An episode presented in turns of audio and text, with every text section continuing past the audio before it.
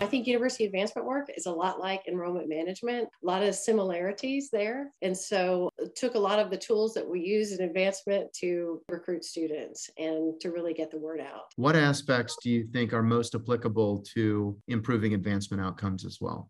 Think it's the relationship building and it's the outreach and the continuing relationship or the stewardship of those relationships. You know, much like we do in advancement with our donors and prospective donors, the same concepts really apply. You know, at LSU, we utilize that in developing relationships with school districts, for example and with school personnel, with counselors, with principals, with superintendents, and being out and being seen and talking to those individuals so that they understand what programs your institution offers and how can you partner.